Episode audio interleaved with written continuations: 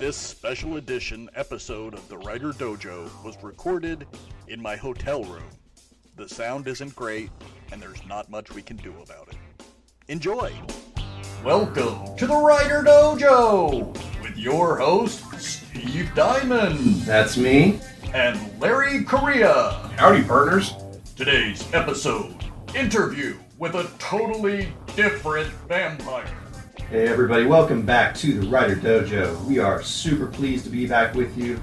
This episode is coming at you from Texas, as you probably heard from Larry. Larry saying, do, doing his best Texas impression. Uh, I thought that was pretty spot on. I thought it was identical to how everyone here in Texas speaks. Um, that's a total lie. Everyone here has been awesome.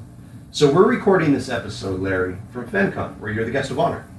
Yeah, it's been a great con. They've done a great job. Just good people uh, having a good time eating barbecue. Eating some awesome barbecue. I know people are going to care about that. Yep. Ate a lobster bigger than my head. It was large. It was awesome.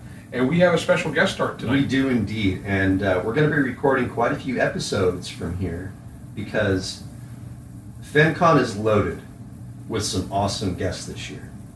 And uh, in our first guest is David Carrico. David, introduce yourself, man. I'm David Carrico. I've been writing since uh, 2004 and still writing. You, you managing to hang in there a little bit? Yeah. Excellent. Did you get your start in the 1632 universe? Yeah, um, I st- actually started writing in, in 1978. I didn't make my first professional sales until 2004, and they were to Eric Flint for the Grantville Gazette. So they were stories in the 1632 universe. And a, a good bit of my published work is still within that universe. And we're we're big friend we're big fans of Eric Flint, and we've talked about him on the show before. Uh, he was a guy who just went out of his way to to help a lot of people get their starts. Eric paid it forward better than anybody I've ever met. And every, you know, I've, been a professional writer since 2004, and every major step in my career, he was involved in one way or another. Uh, it, uh, I've never, he, he was a wonderful mentor, and I've never worked with anyone that I, I thought, as I said, paid it forward better than he did. And that's awesome. Um, David, we were we were at a signing a couple nights ago. Yeah. and we were up there talking about it and we everyone this this one person asked and i don't remember who it was but they asked us to each kind of pitch our book and talk about it and when it got to you and you pitched your most recent book um, the blood is the life i kind of stopped and i thought okay this is this is a totally different idea than i've ever heard before and then when we just had the Baen Road show a little bit ago, you, you, you kind of pitched it in another way too that I thought was equally awesome. So I was hoping that for our readers out there, for our listeners too, I guess, I guess they're more listeners, like they're reading the podcast. Um, if you could talk about what your newest book is, and from what I understand, you have a pretty interesting story about how you came up with it. Yeah. Um, the history of the story goes way back. It actually dates back to late 2009.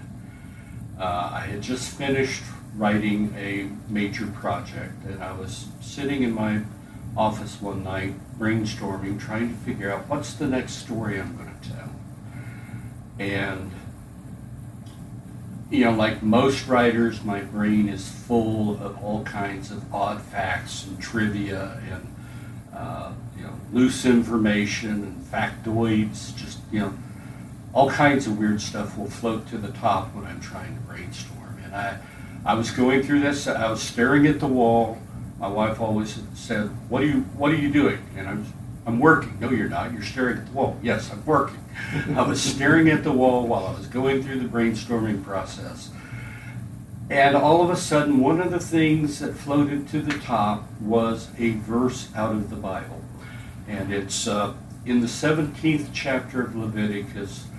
There is a, a verse that's of significance to the Jewish faith. And it, it paraphrases something like this You shall not eat blood, for the blood is the life and is sacred to the Lord. Now, if you know anything at all about Jewish culture or Jewish religion, you know that that particular verse is the cornerstone of, of what's frequently referred to as the kosher laws.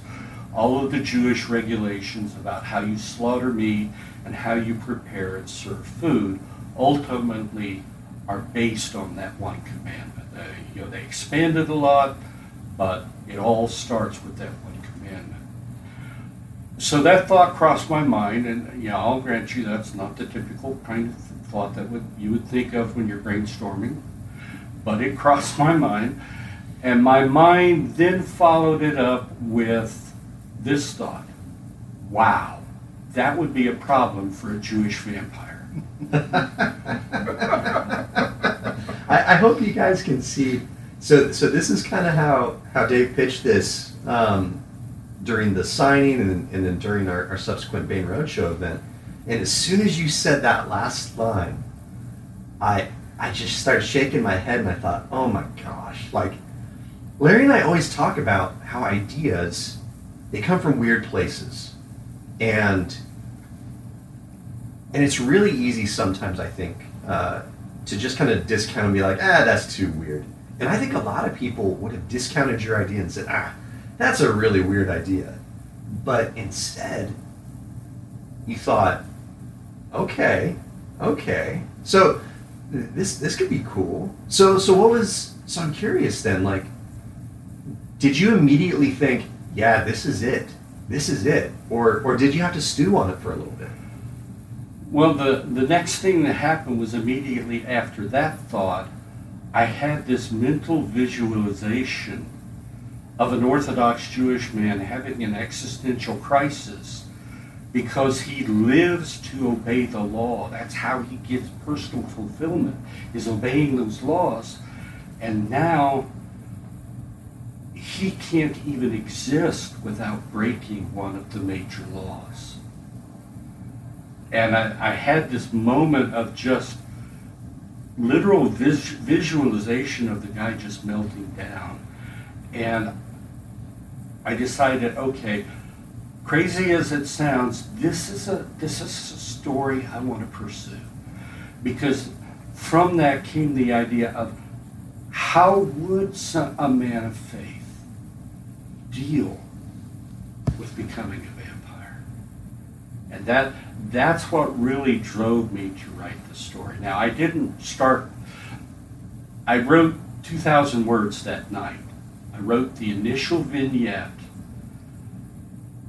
but then I stalled because I didn't have an ending. Now, you have to understand, I'm not an outlining writer. Ah, that's right, people. You heard it here. you heard it here. Dave is my people. We, we have had this discussion on the show many times. We, we, we are divided into tribes. well, I can write from an outline. I can write from somebody else's outline. I collaborated on two novels with Eric Flint, and on my current writing project, I'm collaborating on a third novel even though he's passed away. I can write from somebody else's outline. I just suck at trying to write my own outlines. Uh, I get, you know, I'm one of these people. I start, I can create an outline. I start writing. I get, I get 500 words into the story, and I've veered so far away from the path that's in the outline that I start getting obsessive, compulsive about. Okay, I have to stop and fix the outline. I spend more time fixing the outline than I do in actually writing the story. So I gave up on that. I call myself a discovery writer. Yes. I stole that term from Brandon Sanderson. I think it's a little more dignified than seat of the pants writer. I feel so vindicated at this moment we, in time. We, we have had this episode where we have I talked feel about so this. vindicated. This, This is, is this is how Steve. This is exactly how Steve writes. Yeah. Okay. Uh, now, my normal writing process is I normal normally get the character first. And then somewhere between seconds and minutes and weeks later, I get the problem. I get the issue the story is going to be about. And then the third thing I get, and again it may be somewhere between minutes and weeks later, I get the ending. I have I generally have to have those three things to start writing. Now, those three things amount to a 50,000 foot view of an outline, a very minimalist outline. But I have to have the ending to start writing because everything is pointed to getting to the ending. And I'm not one of these guys that can skip chapters. I can't write chapter 1, chapter 12, chapter 47, chapter 4, chapter 19. I cannot do that. So I write very linearly. I start on page 1 and I tell the story until I get to the end.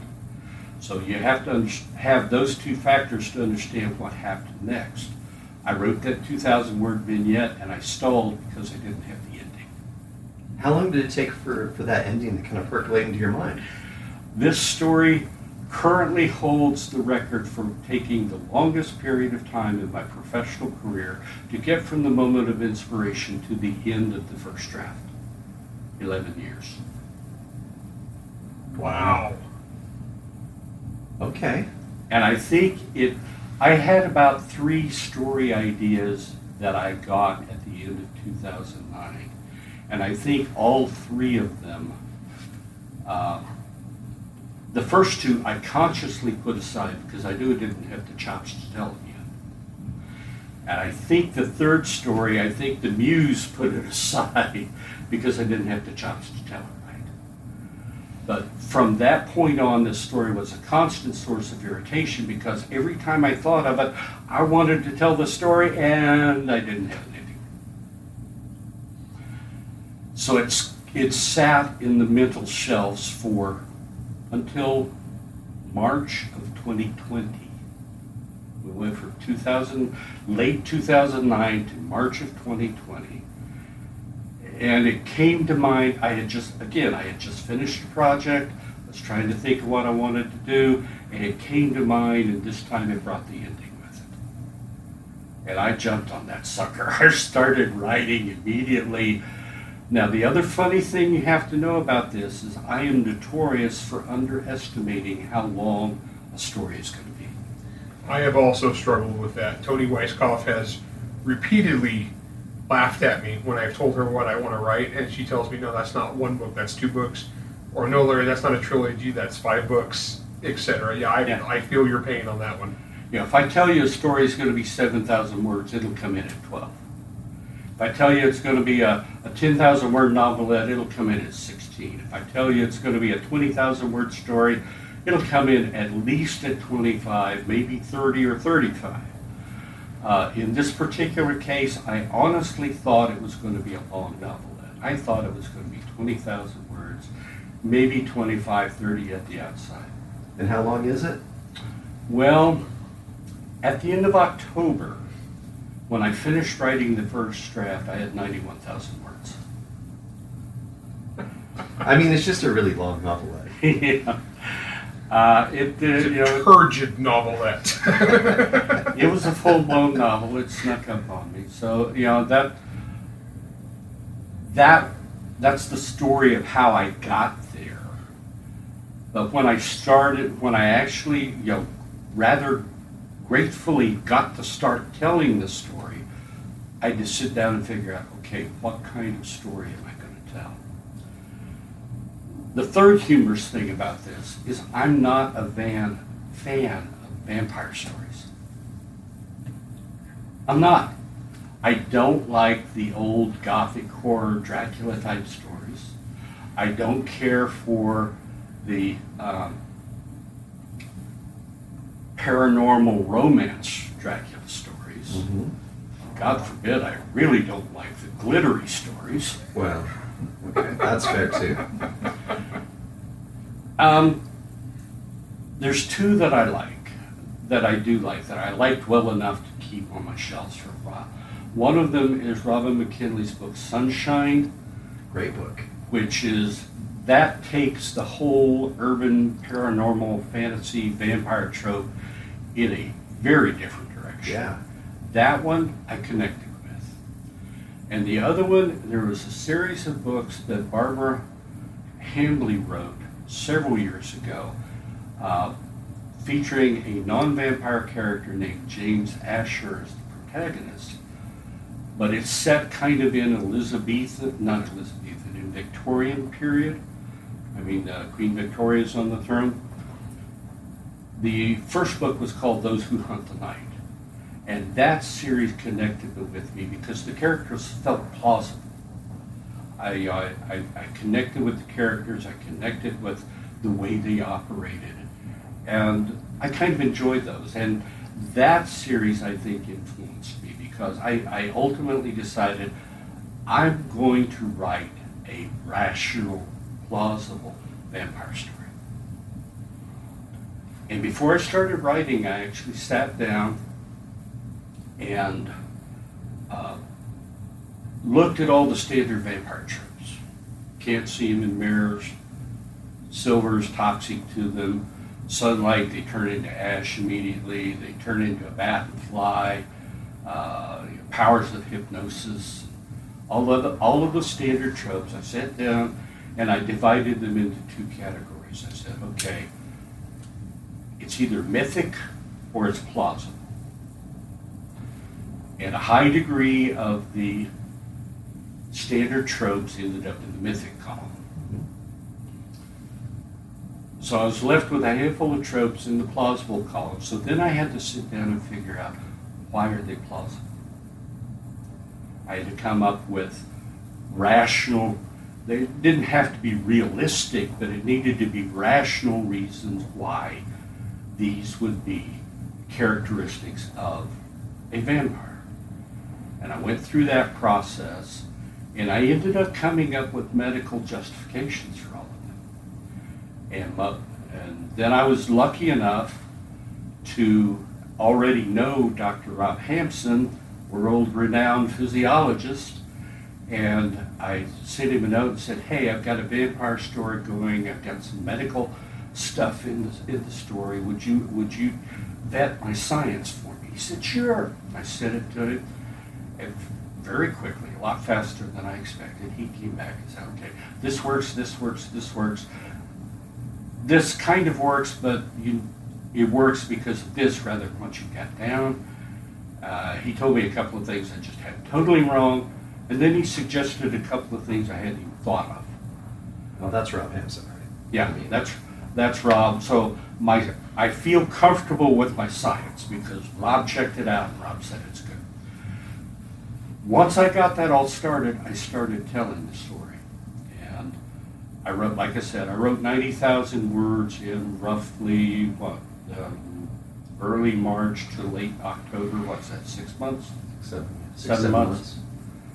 For me, that's fast. I'm not, no, I'm, I'm not a John Ringo that turns out 60,000 words in 28 hours. Yeah, but that's not the healthiest lifestyle. Screw that. No, it's not.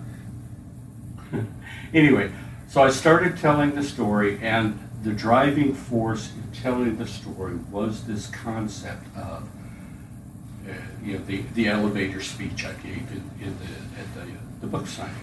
You wake up and you're super, but then you find out that to be super, you have to regularly and consistently do something that you find morally repugnant. What does that do to your head? What does that do to your mind, to to your self-image, to your worldview? How do you cope and adjust to that? That was the driving theme while I was writing the first uh, Draft. Draft. That's the word I was searching for. Okay. So, this has been awesome, and I'm super excited that we're talking about this. What we're going to do really quick is before we continue on with this discussion, we're going to take a really quick break, uh, let you listen to all of the ads that someone's recorded for us, probably producer Jack, and then we'll come right back. The wrong crew, the wrong ship, the right captain. Idealistic Navy Lieutenant Jacob Grimm just wanted to honor his mother's sacrifice in the last great war. When he's forced to return fire and destroy a squadron of ships to save his own, he thinks he's the hero. Until they discover the ships are full of children. Disgraced and denied promotion, Jacob's career is over. That is, until the head of ONI needs a disposable officer to command a battered destroyer on the rim. There's just one problem. Interceptor hasn't had a CO in months, and the ship is a mess. Worse, the system he's assigned to is corrupt and on the verge of an all out civil war with the Alliance. However, no one told Jacob he was disposable. Pirates, smugglers, and caliphate spies complicate the situation, and one captain with an old ship can't enforce the law, let alone stop anyone. The single greatest discovery of all time is about to change intergalactic politics forever. If Jacob doesn't find a way to succeed, then it won't just be the end of the Alliance. It will be the end of freedom for humanity. From USA Today best-selling author Jeffrey H. Haskell comes a military science fiction epic in the tradition of Honor Harrington and Star Trek. If you love heroes and starships, you will love to stand with Commander Jacob T. Grimm. Against all odds. You're in the Navy now. Welcome back. Uh, while we were gone, Dave and I gave each other the, the secret Discovery Writer handshake, um, gave each other high fives, thumbed our noses at Larry and his, in his atrocious outlining policies and procedures. Uh, it, was, it was a great time. We all we had a wonderful time. Um, now, Dave, as we were talking about things, I, I one of the things that you brought up I thought was really interesting. And what you said was, I had to decide what kind of story I wanted to write.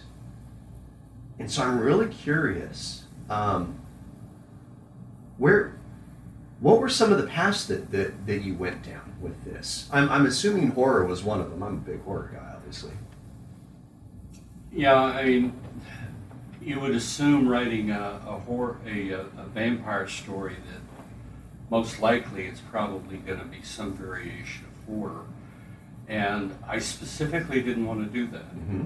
I, I wanted to do a story that dealt with, as I said, was a plausible, rational story, but dealt with that issue of how do you cope with being something that you find is morally repugnant and is already an accomplished thing in you and is totally irrevocable. How do you cope with that?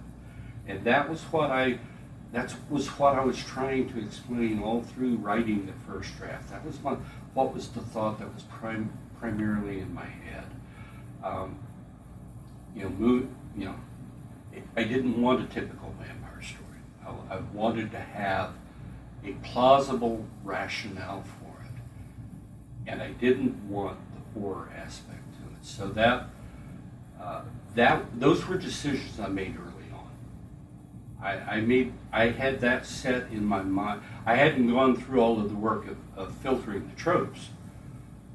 But as soon as I decided to, to write the story, those were those were intuitive decisions I had already made up front. And, uh, so that that makes this a very different story. And there is darkness in the story, but it's not the darkness of horror and uh, demonic influences or anything like that. It's psychological darkness. Because the protagonist begins in a very, very dark psychologically, psychological place where he's questioning, am I Jewish anymore? He's questioning, am I even human anymore? And he has that psychological, that existential meltdown that I talked about. He has that meltdown in chapter one, where he is questioning, am I even acceptable to God anymore? And this is a man of intense personal faith. And he's questioning, somebody did this to me Somebody changed me. I can't change back, but according to our laws, am I even acceptable to God anymore?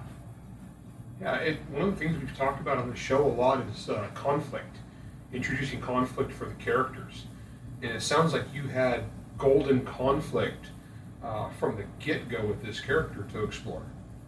that was, I mean, looking at it objectively from the outside, absolutely, that's what it was all about. I mean, that's you can't have a more intense conflict than the question of am I human? Am I acceptable to God? Am I even worthy to exist anymore? You can't have anything more intense than that. So that's what started the story. And the rest of the story is an exploration of the thing. The, the central character's name is Haim Khan. Everything that Haim does to try and figure out who am I now? What am I now? And what can I do to continue to be a man of faith in the way I am now? And one of the side things I wanted to do science fiction and fantasy has a tendency to be a little dismissive of people of faith. Yes, it does. Larry and I talk about this all the time. And I wanted to seriously explore how would a man of faith deal with an issue like this? And I think I got to the end of it I think the story works. But that was that was uh, that was really what was behind the story, and that was what was really in the front of my mind as I was writing the first draft. Now, oddly enough, when I got to the toward the end of the first draft, I wasn't quite done. Uh, I had to look back earlier in the story and see how I handled something to try and keep. So I went back and I ended up rereading the whole first draft. And when I got done with it, I went, huh, I've written a coming of age novel. that is funny how that happens when, when you're really close to a manuscript. Uh, you will have themes in it that you don't see because mm-hmm. you're too close, but then you take a break and you go back and you read it again and you're like, oh wow, I'm really brilliant. I mean, I, I, I should have recognized that that was going to happen because I set myself up for it because Haim is 18 when the story starts. Ah, uh, okay. Yeah, that makes a lot of sense then. Yeah, so it, but it's not the typical modern YA angst-ridden teen dealing with angst uh, I mean, dysfunctional family or dysfunctional society or both. This is a this is more of an old school coming of age story, a real Bildungsroman, as the, the literary teachers would call it. A man has something fundamentally changed in his life, and how does he cope with it? How does he develop from that? That's that's that's what came out of the first draft. So I'm curious. Uh, it, you and I, it sounds like we have very similar processes. Uh, when you mentioned earlier that you had to know what the ending was, did the was that the ending you stuck with, or did it change at all? I don't have to know the ending in nitpicky detail, but I have to know generally what what the resolution is going to be. And uh, I have, in 14 years, 17 years, however long I've been selling professionally, if I don't know what the ending is, I literally can't write. In fact, when I when I went when I went to collaborate with Eric Flint on the, the space opera The Span of Empire, he his original co-author was K.D. Wentworth, but she died of cancer in 2012, and Eric brought me in to help finish the story. She had just barely gotten started on it. She wrote three chapters, and then there was supposed to be a three-chapter space battle, and then uh, but she didn't do space battles. She left the space battle chapters blank for Eric to write, and then she went on to chapter seven and picked up with the story that part of the story that she was telling. I sat down. I was going to let that blank stay there and let Eric deal with it. I was going to write the story from where she left off. I couldn't do it. I could not. My the muse would not let me leave that big hole in, in the, the first part of the book because everything that I write is based on what came before it. You're a psychological completionist. You can't have that gap, and, and it it just gnaws at you. if you know, I'll accept the label because that is exactly the case. I I cannot leave a blank in in the middle of a story, which is what which is why I can't be one of these writers that writes chapter one, chapter twelve, chapter forty-seven, chapter four, chapter twenty-nine. Yeah, I jump- can't do that. I jump around. Uh, I, I am I am that guy with the chapter four, chapter thirteen, chapter two. I, I will go through and I'll just put a note in the manuscript. It's just XXX, so I can go back and just because I'll get to scenes. I don't feel like writing that kind of scene right now. I can't do that. I mean, I cannot subjectively, intuitively understand that process because it absolutely does not work for me. The, the beautiful thing of this is there there it's it there's no right answer. It's Yeah. uh, whatever works for us as a creative. And so, if that's the process that works for you, if anybody else is out there listening to this and that and they feel the same way, you know, there it, there's no. That's one thing that one of the reasons we started doing this podcast is we would run into people who would uh, preach the one true gospel of creative writing, and they would have their rules of creative writing. And, and as, as we're seeing tonight, you can have wildly divergent process and still be really effective as a storyteller. Yeah, I I got really frustrated with Mike Resnick one night when he he was talking at the table and somebody said something about, oh, my characters made me do something today, and he looked over. My characters will never do that. They always do exactly what I tell them to do. And I just looked at it because I can't tell you how many stories I've had, including The Blood is the Life, where a character who was supposed to be a minor character walked on stage and took over the scene. Larry, oh man, that I think it was.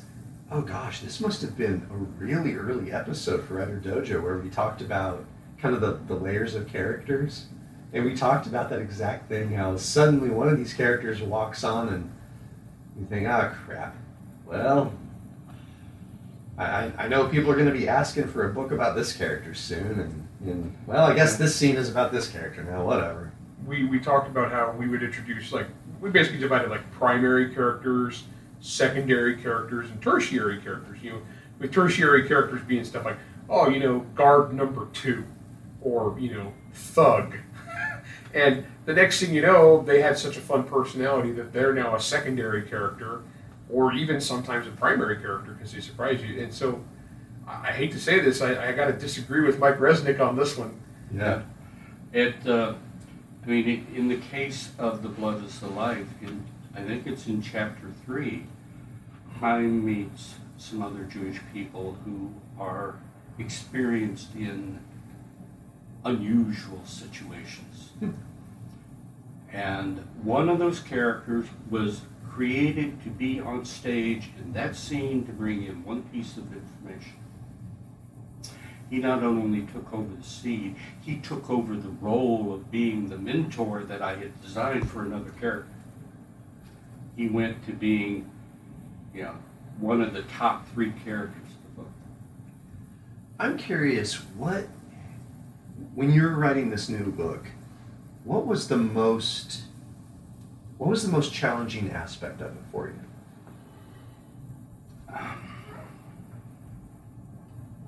The most challenging aspect in this book was not a technical issue.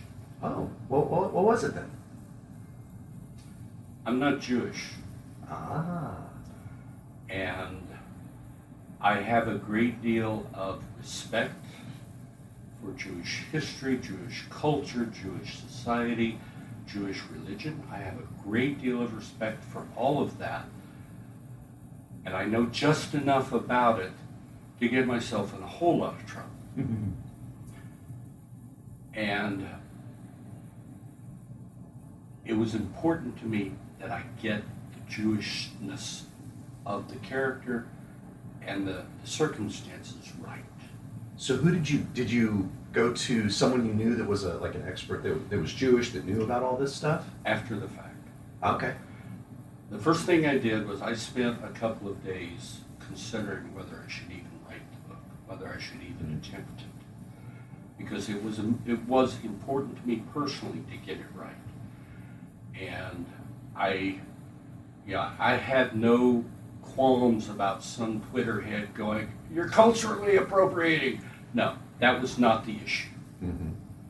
The question was, can I tell this story right? Can I get it right enough that Jews will not be, you know, put off by reading the story? And that's, and I'm using Jews in a positive sense They're not in a, in a derogatory. And I thought about it for a couple of days, and I ultimately decided that the reason I was going, and I decided to go forward with it. And the reason why I decided I was going to go forward with it is although I am not Jewish, I am myself a man of faith. And I felt I could understand how Chaim would feel in those circumstances enough to be able, able to tell the story. I think I think you know Larry and I we're not we're not shy about admitting that we're very religious and, and men of faith as well. And when, when you initially pitched it, and I heard I heard your last line, you know, like, well, crap, this would be a this would be a whole mess of a problem for a Jewish guy. Um, that really that really hit home for me, and I think that's what that was the hook. That once you start describing your book, I thought, okay, okay, this is good. This is really good. Because again, as a, as a guy of as a guy who's religious myself, and, and, and I know Larry can identify this as well, identify with this as well. I understand that. I get that. I get that that difficulty. It makes sense to me. And so it's really easy to to identify and feel with the character. And you, and when you do tackle an issue like that of other people's faith, you want to be respectful, but you also want to like have as an artist, you still want to be able to create the art that you want to create. So it's it's kind of a fine line. So when Steve and I wrote um, Jewish rabbi character in uh, Servants of War, we uh, wrote the character once again to the best of our ability as a man of faith. Also a man who had been kicked when he was down, so he's a pretty broken guy. Um, but so we actually brought in uh, you know people who actually practice, and that is their belief system to say, does this pass the smell test? Does this feel right to you? Um, are we writing this guy correctly? Are we not? Are we not screwing this up? Yeah. And actually, for this author that did it for us was, was Mike Rothman. Michael Rothman did it for us, uh, and I'm also his. Um, I'm his speaker for Mormons. So. well, it. When I wrote the first draft and I submitted it to Toni, her initial response was, I like the concept and I like the writing, but I have some issues. And then she gave me a five page written critique of what I had submitted and said, uh, if you're willing to do a revision, I'll be willing to read it again and make it make, maybe make an offer at a later point in time. When you got that critique, I'm interested. What was your gut reaction that instant you saw it? I was on cloud nine. Nice. Because that was the first time that any professional editor had ever given me that response. That was a major milestone in my professional career. Now, people, I, now, now, all of our listeners, I want you to to think. And if you need to rewind the podcast or whatever and listen to what Dave just said and, and listen to that a couple times, I encourage you to do so we, we had an episode just, just a little bit ago talking about developing a thick skin and and talking about you know taking positivity from things. It would have been very easy for you to to say, "Ugh, well, she wants me to put in work, and that sounds awful." And and look, we all know people that would have had that attitude. But instead, I love what you just said. You were on cloud nine because you, you said, "Oh, dang, this is awesome." Toni Weisskopf, who's a freaking superhero, said, I can make this work if you're willing to make it work. Yeah. I mean, this is my 16th published book. This is the first book that I've had this kind of response from an editor where they were willing to invest their time and their effort to make my book better. Mm. And yeah, I was on cloud nine for days afterward. And my, you know, probably five seconds after I finished reading that email, I sent her a note back said, I'll start the revision now. So, you know, the the primary theme of the book was right was the uh, the exploration of how do I cope with this change. The secondary theme of the book was the idea of a um, coming of age story. There was one more theme of the book that developed that again I didn't see initially, but Toni noticed it when she was reading the the, uh, the second draft. She said, "You've got some elements in here where you're exploring questions of justice. I want you to develop that more." So there's a, a constant third theme in the book where we talk about what is justice. Is it an absolute? Is it a relative? Is it something that is imposed by society? Can we develop justice for ourselves? Can we make our own justice? Those questions float through the book and are constant uh, discussion points that Chaim has to, to deal with as he becomes the new person that he is. Oh, man, that's fantastic. Um, I hope everybody that you've enjoyed this conversation as much as Larry and I have. We've we we love hearing people's processes. We love hearing people's experiences at the writing with when they're writing. And before we ask Dave one final question uh, to, to leave with the with the with the listeners here, there's there's one person that we really need to thank really quick, and his name is Todd Wilkinson. And he was able to help us get the audio square for this, um, lend us some equipment, and make sure that, that everything's all good and, and, and feeling good. And so thank you so much, Todd, for that. Um, if you're listening, awesome. If you're not, we'll, I'm sure we'll make Jack go find you and hunt you down. Uh, so thank you for that. Now, Dave, parting words here. For our listeners out there and all the aspiring authors, if there's one little piece of advice you could give them, what would it be for you? Heinlein's first rule you must write. If you don't write, nothing else happens. And the second rule is finish what you write, finish what you start. If you can't do those things, you're not a writer. Awesome. Everybody, thank you so much uh, for listening to us on the Writer Dojo. We appreciate all your support. We've been here at FenCon, but there's been just this outpouring of support for us here, and we appreciate it so much. Uh, and Dave Carrico, uh, his book is called The Blood is the Life, and that book just came out on September 6th, which uh, at the time of recording this is like a week ago, I think. Uh, so please go buy that book, grab it on Amazon, go to go to Barnes Noble and grab it. Um, buy his book, read it, and leave him a review because that's what that's what really helps us. Dave, thank you so much for coming on the show. Thank you. It really was a pleasure. That was fascinating stuff. Appreciate it, guys. It's a lot of fun. All right, well, guys, thank you so much again. This is the Writer Dojo, and we'll see you on the next one. Writer Dojo is Steve Diamond and Larry Correia. Produced by Jack Wilder and Bear and Hair Studios. Theme song, Word Mercenaries by Craig Nivo. New episodes come out every Wednesday wherever you stream your content. If you enjoyed this podcast, you can help support us by going to anchor.fm slash writerdojo, by leaving a five-star rating and review, and by helping to spread the word. To advertise on the Writer Dojo, email ads at writerdojo.com. All questions and comments can be emailed to questions at writerdojo.com. Ate a lobster bigger than my head. It was large.